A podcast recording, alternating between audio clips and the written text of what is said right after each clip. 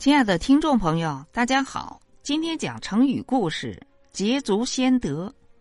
成语的典故：韩信平定齐地，要求刘邦封他为齐王。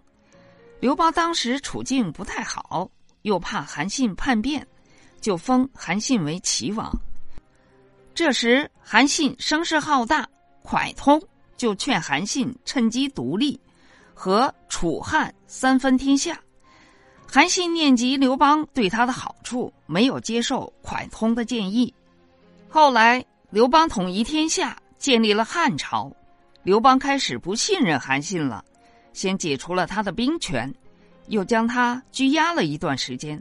韩信心里十分不舒服，最后被吕后和萧何设计处死。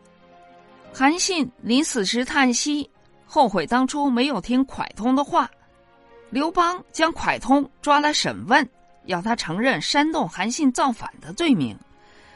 蒯通承认他鼓励过韩信造反，并说：“秦朝失去了统治权，好比失去了一只鹿，只有身材高大、腿跑得快的人才能首先得到它。当时形势混乱，谁都想取得像您今天的地位。如果说过那样的话的人都是造反。”恐怕您不可能一一把他们都处死吧？刘邦听了无话可说，只得将蒯通释放了。成语的出处：西汉司马迁《史记·淮阴侯列传》。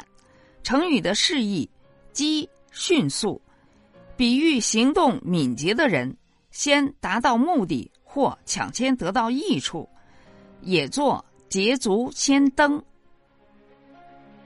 捷足先得的故事就到这里，下集精彩继续。